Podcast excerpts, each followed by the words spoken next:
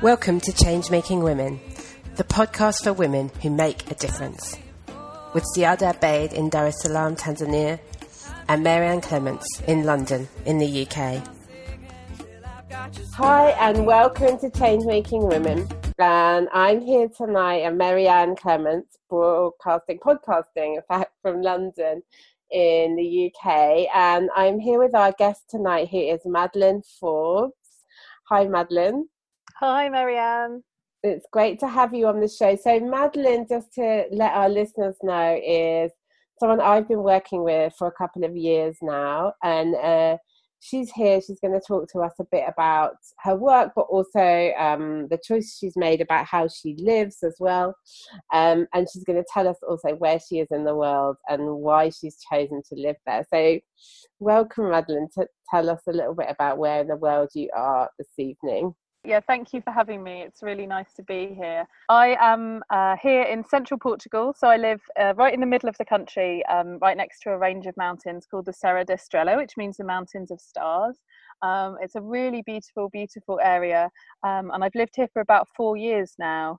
Um, and um, the way I live is uh, actually kind of off the grid in some ways. Mm so you hear very different definitions of that. A lot of people say, if you're off the grid, how come you're on the internet? so the answer is the magic of uh, mobile broadband. Um, mm. But yeah, we have um, solar panels for our electricity. Um, we get our water from the well, which is obviously we live in the mountains, so it's lovely spring water. Um, and yeah, just really try and live as low impact and sustainable a life as possible, which comes with its own challenges, as I'm sure you can imagine.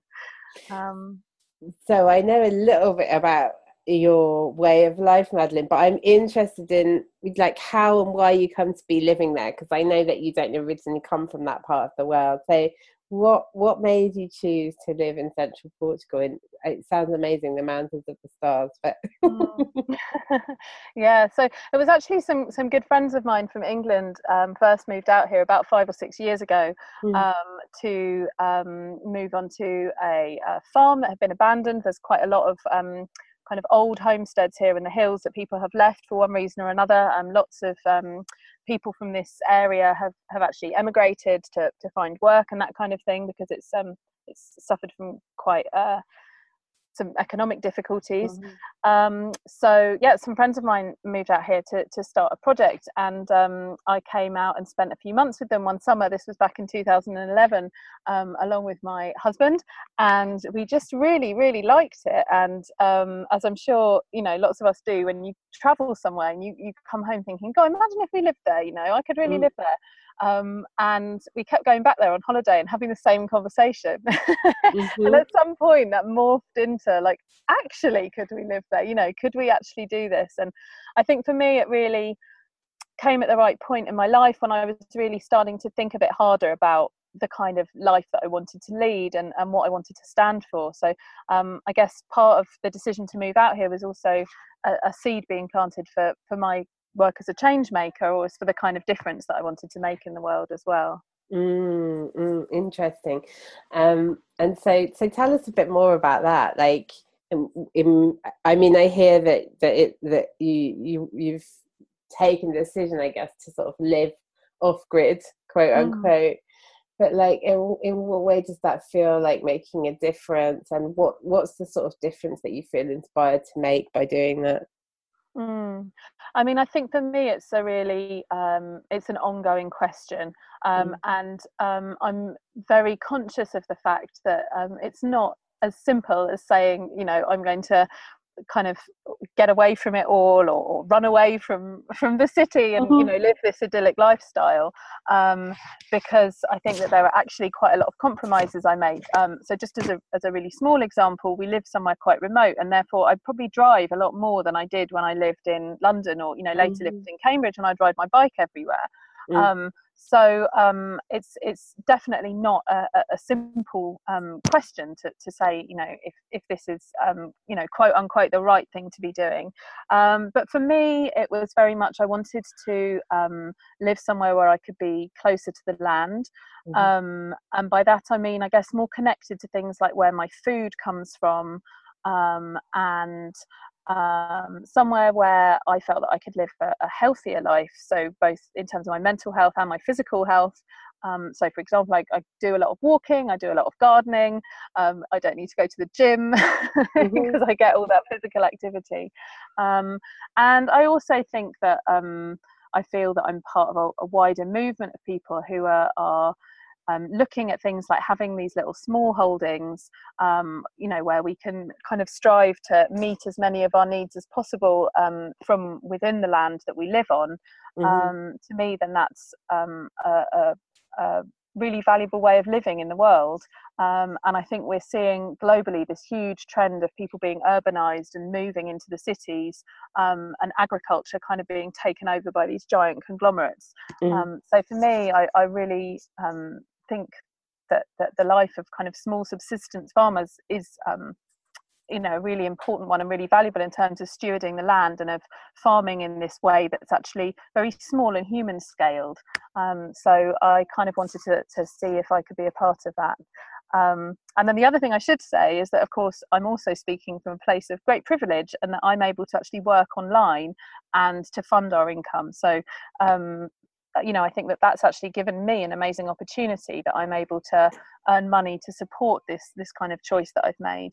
Um, and I kind of wanted to see if I could use that to to to do things differently. Um, and rather than just kind of looking to to be a part of of making a profit or of kind of growing um, an economy, to actually see if I could put that into yeah stewarding a bit of land and, and making a difference even just in my immediate family to to how how we're treating the earth mm, mm.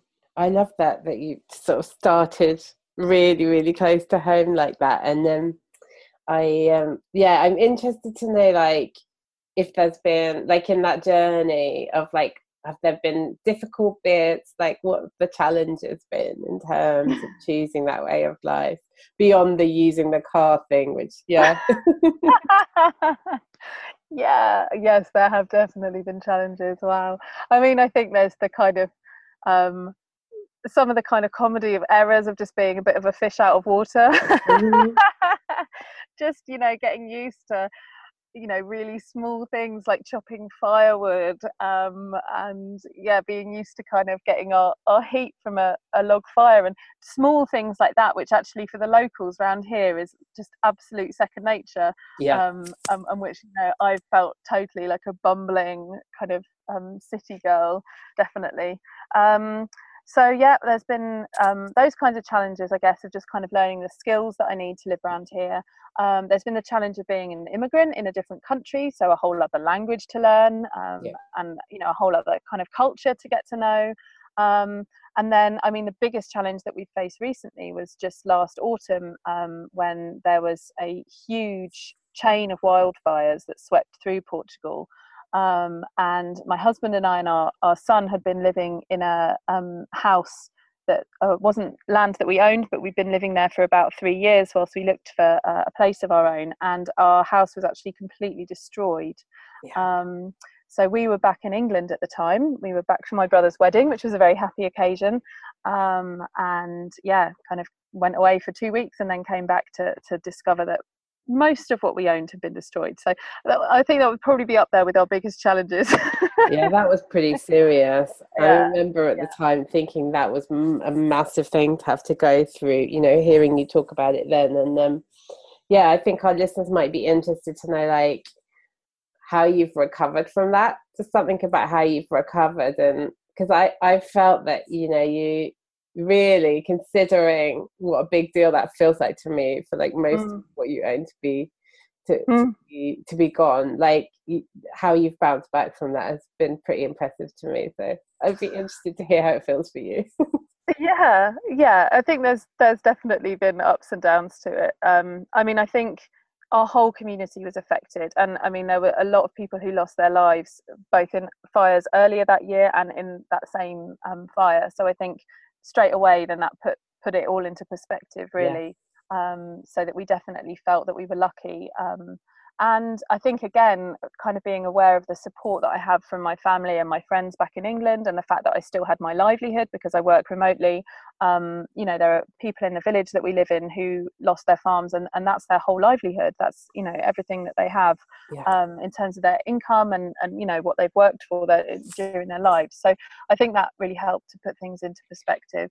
Um, and then, I mean, in terms of of coping with it, I, I don't I never want to sound like a cliche when I talk about this, but I think it's it definitely felt to me like there was a choice. You know, it was this giant event that I just couldn't. There's nothing you can do. To, you know, yeah. once something like that has happened, and and it really felt like I could either choose to be kind of completely swallowed by it or to to choose to say well you know this is an opportunity in some ways um, and um, yeah and part of that was an opportunity to to quite literally let go of the past. Mm-hmm. and everything in it. Exactly exactly um, and kind of move forward. So i think part of me I, I mean i'm a writer i'm curious about life i like having adventures and i think there was a a part of me that that um, was almost observing it from the outside and going, "Wow, like this is amazing." Not many people experience this, or it's not something that's not true. Actually, probably in the world, lots of people experience this, but you know, it's it's something a bit out of the ordinary. Um, and um, yeah, I was able to to get curious about it. Um, and I think I also felt that it, um, for me, it was it was almost a, a case of being quite galvanized then about um, you know the change that I do want to be a part of. I think it, it almost repoliticized me a little bit in terms of of how I want to live out here because um, I think that climate change is making these kinds of extreme events um, mm. more likely and more serious. And for example, in um, the United States, in California, they also had some um, incredibly devastating wildfires this year. Um, and I really had this this strong sense of kind of being on on the front line a little bit of these changes that are happening mm. um, and having a duty to share that and to talk about that um, and to try and think about how I can incorporate that into the work I'm doing and, and try and speak a bit more or maybe voice the solutions a little bit more. Mm, mm. And I think for um, people listening, because we haven't really sp- spoke about the work that you do, maybe it'd be good to f- just to just to touch on that a bit, and then I know we do want to talk about um, some some conversations you and I have been having recently as well. So maybe let's just tell people. It'd be good if you could tell people just a bit about the work you do and the things that you offer. Yeah, sure. So, um, so the the project that I founded a few years ago is called the Seasoned Year, um, mm. and that really came from my experience of, of moving out to a much more rural way of living and really feeling like I experienced the seasons of the year mm. um, more vividly than I ever had before. Um, so here in Portugal, we're in southern Europe, but we still have the four distinct seasons um, that I you know grew up with in England spring summer autumn winter um, and I began to really pay attention to them um, when I started finding out more about traditional Chinese medicine and five element theory um, and to start to understand how they um, characterize the different seasons um, as having kind of distinct emotions and um, relationships to parts of the body and um, certain kind of symptoms that are associated with. And that kind of sent me down a rabbit hole of, of just finding out all i could about the seasons and becoming really interested in how they impact us. Um, and then i think recently i've really connected that project um, where I, you know, started a blog and started to send regular emails um, every full moon and every new moon. Um, I think recently I've I've really connected that to to saying that actually if we can live more seasonally, it's not just good for our minds and our bodies. Um, it's actually much better for the earth, and it for me it's become this real guide to trying to live um, in a way that's maybe a bit different from the way that our culture encourages us to live, which is all about relentless doing and relentless buying, um, and to kind of think about um, how we can connect to the rhythm of the year and maybe change our habits a little bit. So that's mm. the, the one part of, of the work that I do. Um, and then I also, um, I think I said earlier that I'm a writer. Um, so I also work with different clients, mainly small businesses or um, entrepreneurs who are working by themselves. Um, and I write and share all sorts of things like blogs and newsletters and emails and, and just generally help them put their message out into the world. Um, and so that's how I got to know Jajaze. yeah, and and and we wanted to talk just a little bit about some conversations we've been having, and I know that Ziada has also joined us. Hi, Ziada. Hi, guys. I'm sorry, I was stuck in traffic. Hi, Ziada. Okay. Hi, it's good to talk to you guys. Just carry on. I'll jump in. Um, sure, sure. so. Yeah we wanted to share a bit about some conversations we've been having recently. So um, at Jajaze, we've recently um, launched something called the Mastermind, which is like a small group program, and Madeline and I have been a part of that, and I've been kind of holding the space for it and facilitating it. And Madeline's been going through the process, and we wanted to talk a bit about some of the observations that we've sort of had about the ways in which we work and, and, and, and things that have come up in that process and just to share them a bit and talk through them a bit on the podcast and talk to the other about them. So yeah, um, Madeline, let's um, maybe jump into that a bit and maybe you could just tell us a little bit about um, your experience of that process that we've been through. We're in, still in the middle of it, but in the last yeah month or so we've been going, haven't we?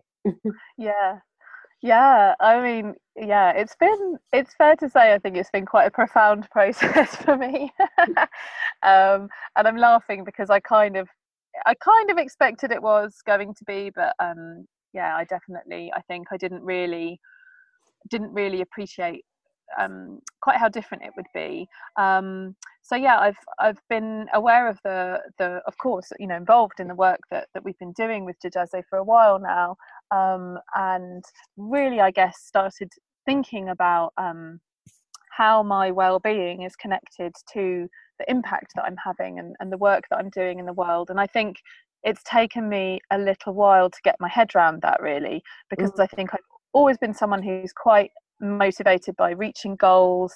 Um, I like to work fast. I'm a fast talker, a fast thinker. Um, and the idea of kind of slowing down or even stopping um, was quite counterintuitive for me. Mm. Um, and I think when you first mentioned the mastermind to me, my kind of instinctive well, I had two instinctive reactions. My first reaction was to say, Yes, I want to be part of this because that's what I want to always say to everything. Mm-hmm. And then my second reaction was, oh no, there's no way I've got time for that. Actually, you know, I've got a really busy um, diary already. You know, I don't have time already to do the work that I want to do, let mm. alone to add another thing on top of it. Um, and I think that was almost my first actual sign that that I needed to look at this kind of work a bit more because when I took a step back, I said to myself, well, the mastermind is about my own well-being and taking care of me and it's it's pretty interesting if i feel like there's no way i've got time for that mm. because mm. You know this isn't like something that's going to take hours and hours every day it's it's like you know we've been meeting what we've had three four calls now and um, you know it's for a couple of hours like every couple of weeks um so it was I think in a way the fact that I, I felt as though I didn't have time was a clue to me that this was actually something that I really needed mm-hmm. to do. Um, and yeah, I think since then it's really what's what's taken me um, what's pleasantly surprised me is is how how how little I've needed to just kind of pile things on with doing the mastermind. You know, it hasn't been about like having extra things to do or extra calls. I think instead it's given me uh, it's kind of deep given me a deeper layer of my decision making process when it comes to all kinds of things in my life. Um, yeah. Great. That's my first thought, and my but my second thought is um, it might be interesting, like to share a bit about like how that's happened, like how it's given you that um, mm. and what's maybe just a bit about maybe what's come up for you along the way might yeah. be interesting for people yeah um, i mean i think we, we start off by just kind of bringing awareness to what's going on um, and i think well i'm sure you know a lot of people out there will be able to relate to this but a lot of the time i don't want to be too aware of everything that i've got going on because you know I might realize that actually I don't really have enough hours in my day to get everything done. Yeah, yeah, yeah. um, and um, you know, I think I um, have tended to, you know, really think about my my my work world as being like this entirely separate universe from then what I want to be as a mother and a partner to my husband and a friend to my friends. Um, and then there's like this kind of entirely separate universe, which is where I do things for myself, like read books and go for walks and spend time on my own. And, um, you know, I think I have very high standards for myself in all those different areas. And yeah. that works really well so long as I never actually look at them all together. Because actually um, you know when i do then i, I realize that that yeah i do ask quite a lot of myself particularly in terms of of my time. And i think um, what being in the mastermind did was really make me aware of of well you know when do you make time to rest and when do you make time to replenish yourself? Um, and when i started looking at, at everything in that more holistic way i realized mm, yeah, I do. I have this idea that I'll rest when I've got time, or you know, I'll, I'll go for a walk when I have a free afternoon. And I mean, that just never happens. no. no, right, absolutely, yeah. sure. So the mastermind is our like in-depth group process that we we are currently running the first ever one that we've run, and Madeline's a part of it. So it's a group of up to ten people, and um, it's like regular calls every couple of weeks from uh, through a period of it's almost three months so yeah through a mm. period mm. of time and in between there's a few exercises that everybody does and some some materials to read and stuff and the idea is to take people much more deeply into well what does it mean to um, kind of reconcile these parts of us that want to have an impact in the world and the part of us that knows that we, we want to take care of ourselves and be well and kind of take that beyond um, the sort of the, the maybe just occasional actions to look after ourselves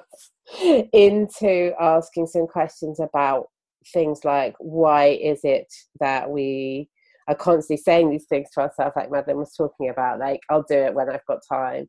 Why is it that we we're in this patterning or this this kind of habit of constantly putting off the things we want to do for ourselves until you know the bottom of our list or and that kind of thing. So like actually getting into those dynamics and looking at them both personally. So like what is it in us that is allowing that to happen and also looking at them kind of culturally as in what is it in our culture um, that that expects us to kind of work, work, work, and then maybe take a rest when we're really exhausted. Probably when we're already too tired, and maybe we've already burnt out and can't go on anymore.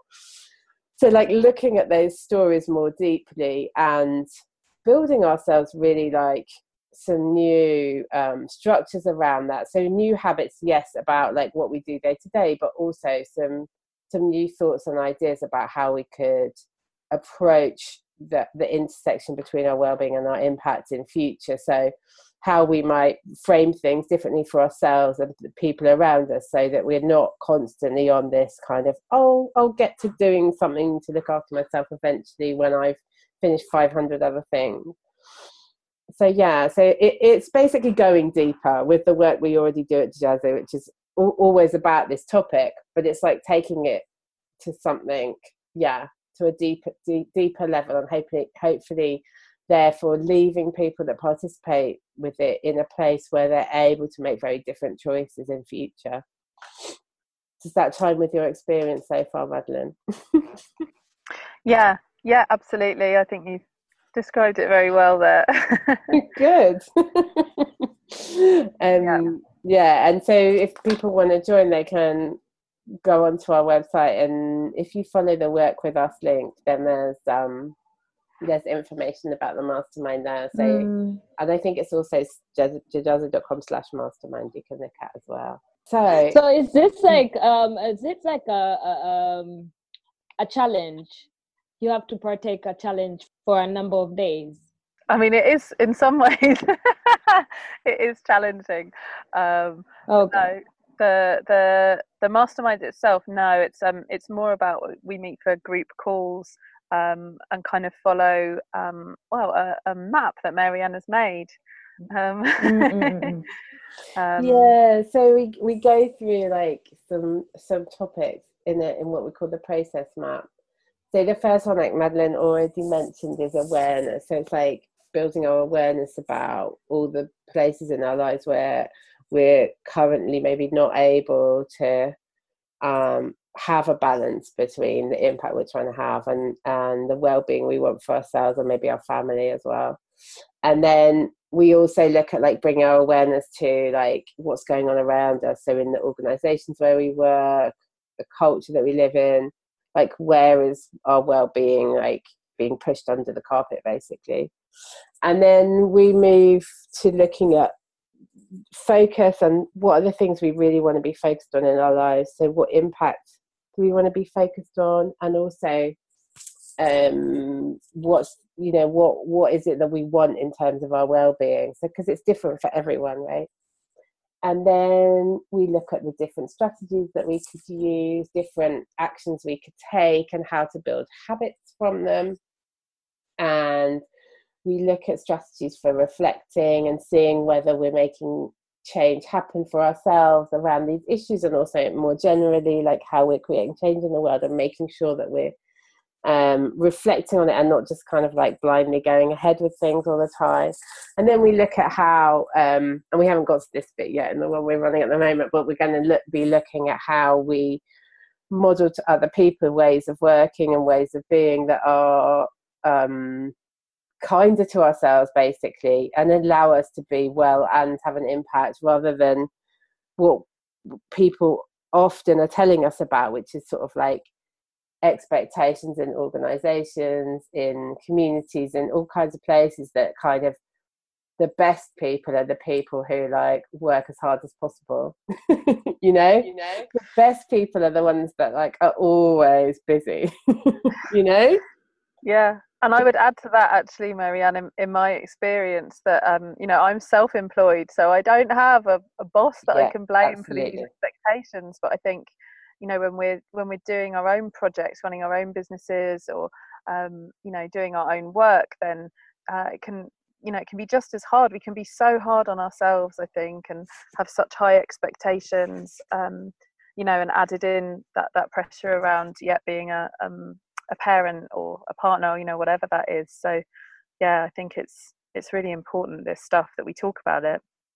And and what it partly came out of the other as well is that, like you know, as we got going with the project, we began to realize that it's one thing to like take a bit of time out um, do that a bit more often focus on some of the things you enjoy to do and then and that can can make like a little bit of impact in your own life but if we don't tackle the sort of bigger structural things about why it is that particularly women, but so many of us are like constantly feeling like we've got to do all the things and there isn't time for me. And when there is, it's like a snatched moment here or there, or I'll do it at the end of the week, or I'll do it at the end of the year when I've got a few days off, or whatever it is.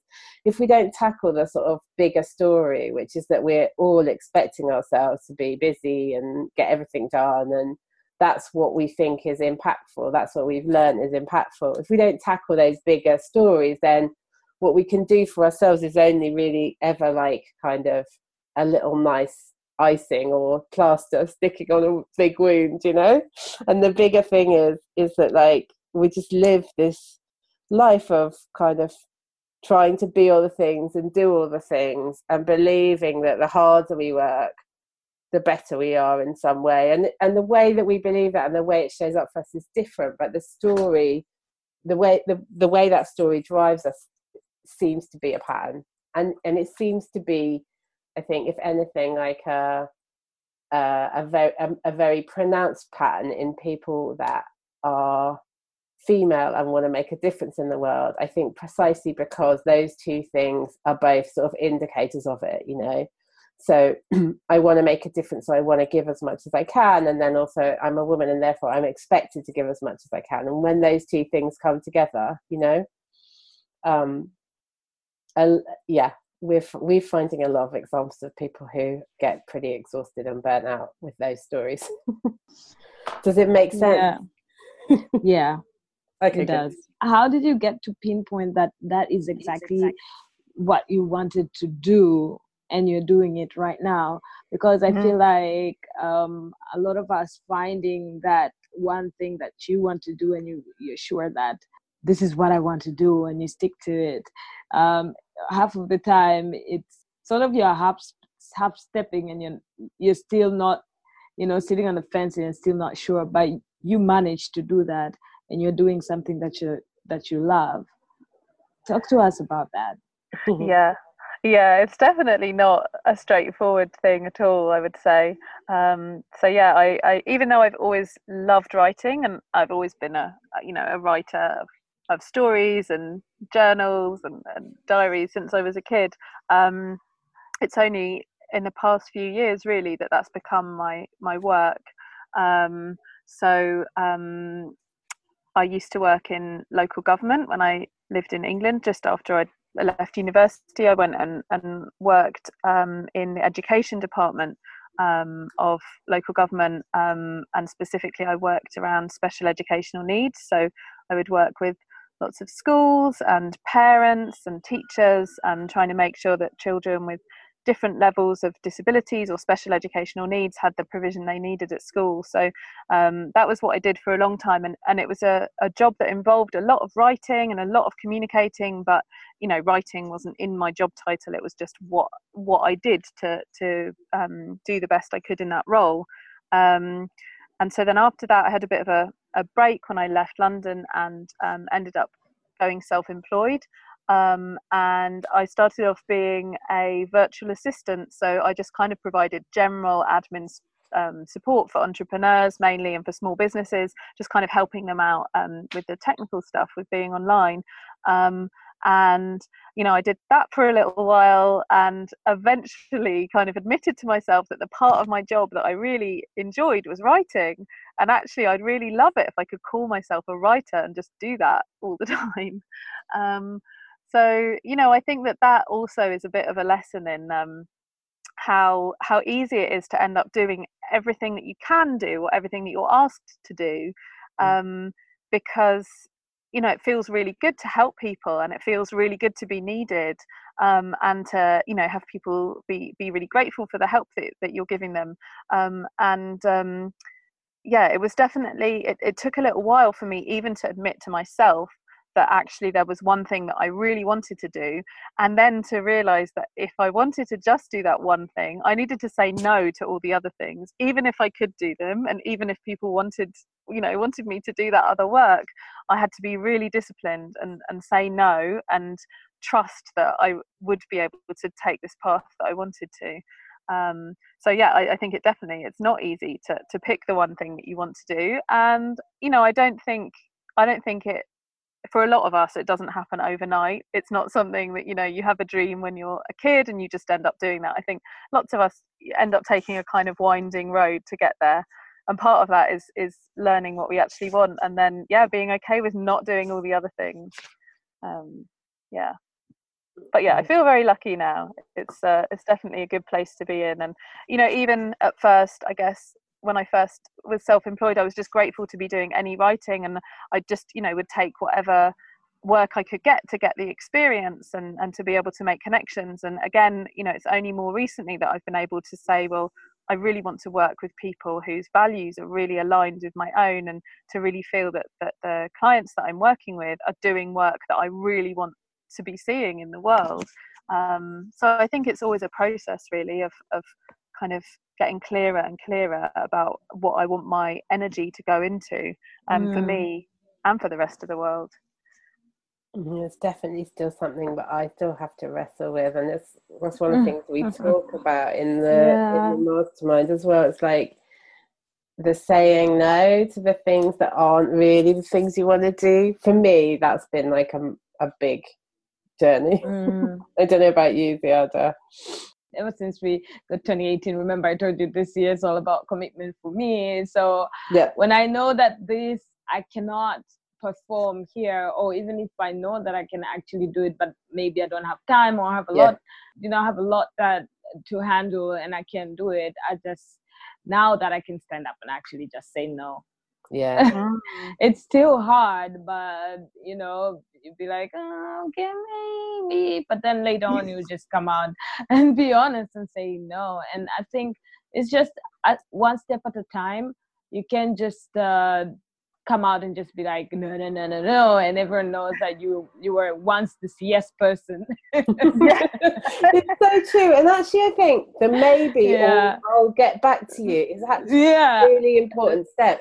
Because once you say that they know it might not be a yes and yeah. to say no. But if yeah, you don't so... do the maybe if you just sort of if you just kind of go oh right that's the that's the that's the thing that's the worst. Exactly you are never going to you're never going to take that turn. So yeah. i think yeah I, have started with a maybe like mm, i'll get back to you. Maybe just put it there and then, then i'll see what i can do it's a yeah, practice. Like, yeah, it's practice, definitely. I've even found like I've had to learn a bit of a new language. So, like just today, someone messaged me to see if I could do some work, and, and I wrote back to say no. Um, but I realized as I was, you know, writing this message that uh, you know all my all my language around that is like i'm so sorry i can't do this and and i was thinking to myself like oh this isn't really very empowered it's not that i'm sorry you know yeah. i was able to say you know i would love to help you with this but right now i don't have any space and uh, it, yeah. yeah. it felt like having to fumble my way through it and as i was writing i thought gosh i have so many ways to say yes to things yeah but it's so difficult to say no and then you yeah. you feel like you need the need to apologize. Exactly. actually you don't need to apologize because it's just pro- it's a professional no. yeah, exactly. And I think I'm excited, Marianne, about you know this next bit when we're going to be looking at that. How do we model it? Because I think it's important every time we say no and and you know don't apologize. We're also we're showing other women and other professional people like it's okay you can say no and, and that's fine. Absolutely. I love that idea of the professional no. Professional no. I can't it's a professional that. no. It's nothing personal about it. And yeah. that's where we get caught actually so it's such an important point because we get caught yeah. because often we think it's pers we feel it's personal when it isn't. You know we get yeah in thinking like the professional and personal is sort of a bit messed up like that and we feel like if we say no we'll feel bad for the person and da, da, da, yeah exactly yeah. yeah. or the people won't like us and you know yeah. there's this this whole kind of um you know being like a nice a nice woman a nice sweet lady. And i think yeah there's this this underlying thing of like oh but what if they think i'm a horrible person? When that's crazy. They've you know yeah. asking us for our professional input. And of course yeah professional no absolutely. And in, in the in your journey as an entrepreneur what has been uh, the biggest challenge you would say?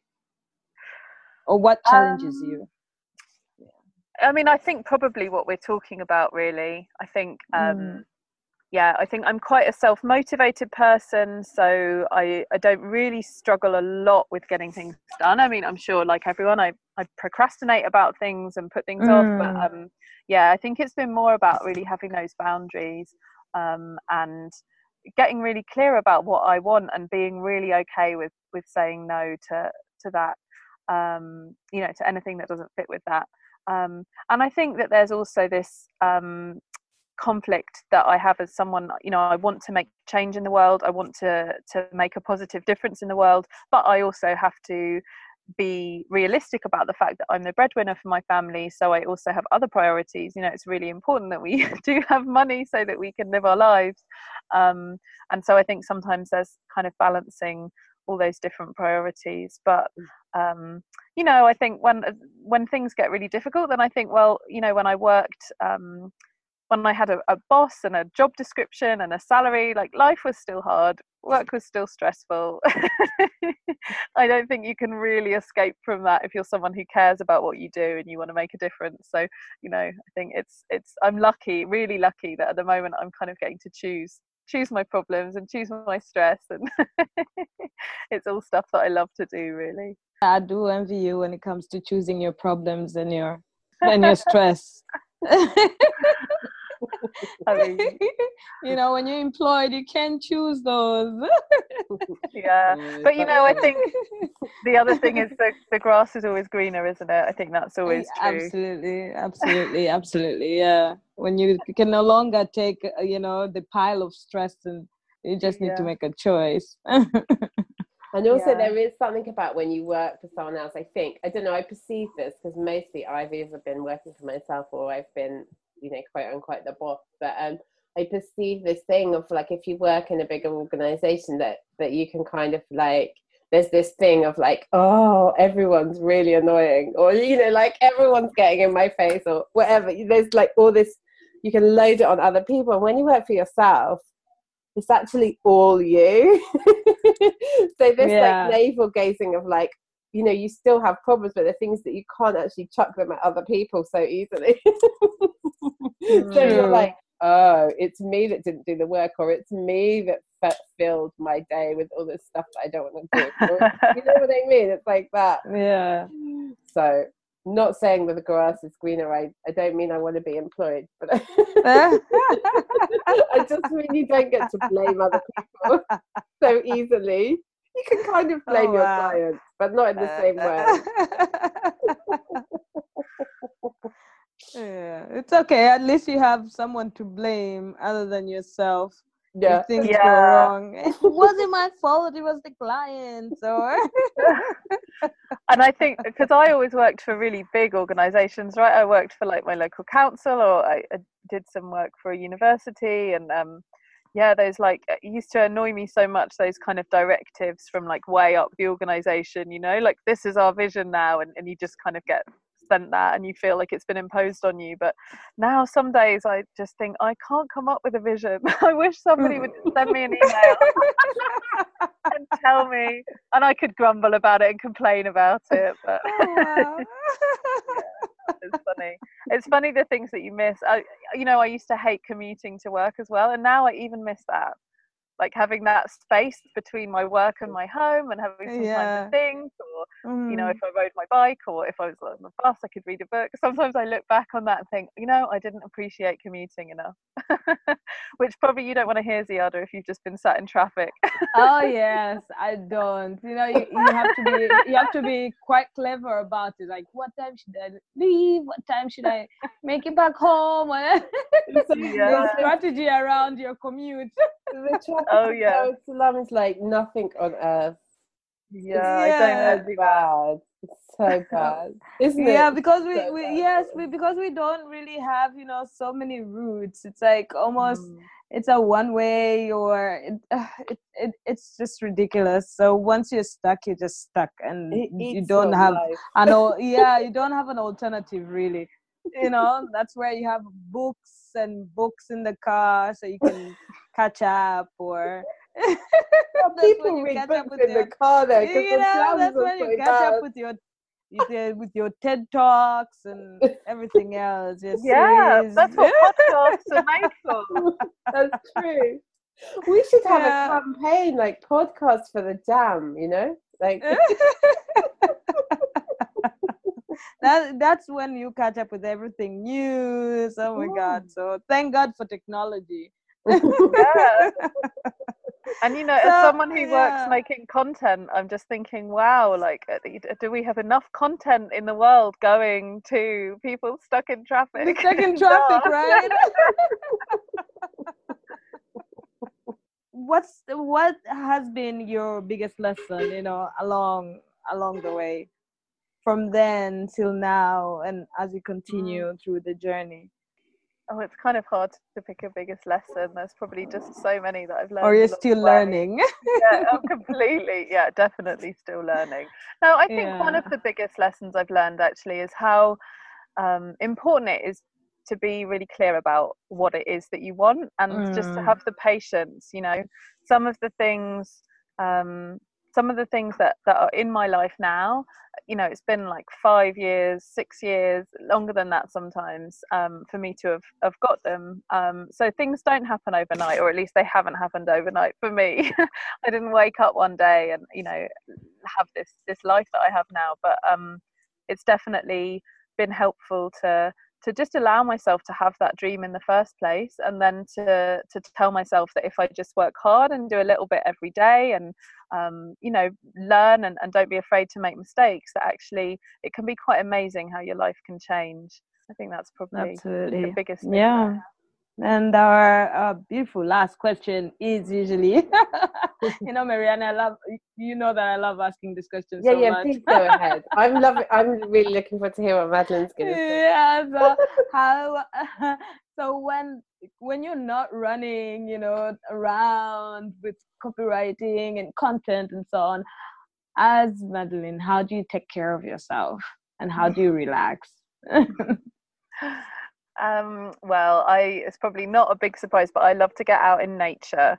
Um, so even just sitting outside, having a cup of tea, or going for a walk um, is something that I love. But you know, my my number one pleasure that um, I really really enjoy is what I think is a bit of a lost art, which is the art of doing absolutely nothing, like not reading, not meditating, nothing at all, just sitting and watching the world go by, watching the clouds mm. drift across the sky, um, and just kind of letting my thoughts wander. And I have to say, since becoming a mum, that kind of doing nothing time is a, even more of a luxury. yeah, absolutely. Yeah, so, just yeah, staying yeah. still, right? Yeah, I'm a big advocate of just doing nothing, and um, yeah, I think the the more of that in my day, the nicer I am to be around. mm. Yeah, I, I think uh, I'm with you with that one. Doing nothing. it's like my favorite pastime. it's really good. And you know, I think like people say to me, "Oh, you know, it's it's wasting time." My husband will say it to me, "You're wasting the day," and I'm like, "No, this isn't a waste. This is my favorite thing." really, I think that's what life. That's what all the hard work is for. For those uh, moments. Yeah, for those moments, exactly. I love that. It's a brilliant way to finish the show, especially yeah. when we've talked about all the things we tried to do. so, Madeline, thank you so much for being with us, and um, uh, we've enjoyed having you and having having this conversation. And um, yeah, thank Absolutely. you so much. It's been such a joy to um, spend time with you guys. So, thank yeah, thank you so much for having me. It's a real honour to be on your podcast. And people can thank find you. you at the your yeah. blog is the seasoned year, right? Oh, sorry, yeah, I should have asked you to say that before. Theseasonedyear.com, is that what it is? Yeah, that's right. Yeah, and I'm the Seasoned Year on Instagram. Um, yeah, come and find me. Cool. I'm on Facebook as well. Oh, Thanks, Madeline. And our theme tune Over and Over was written and performed by Eleanor Brown, who you can find at eleanorbrownmusic.com.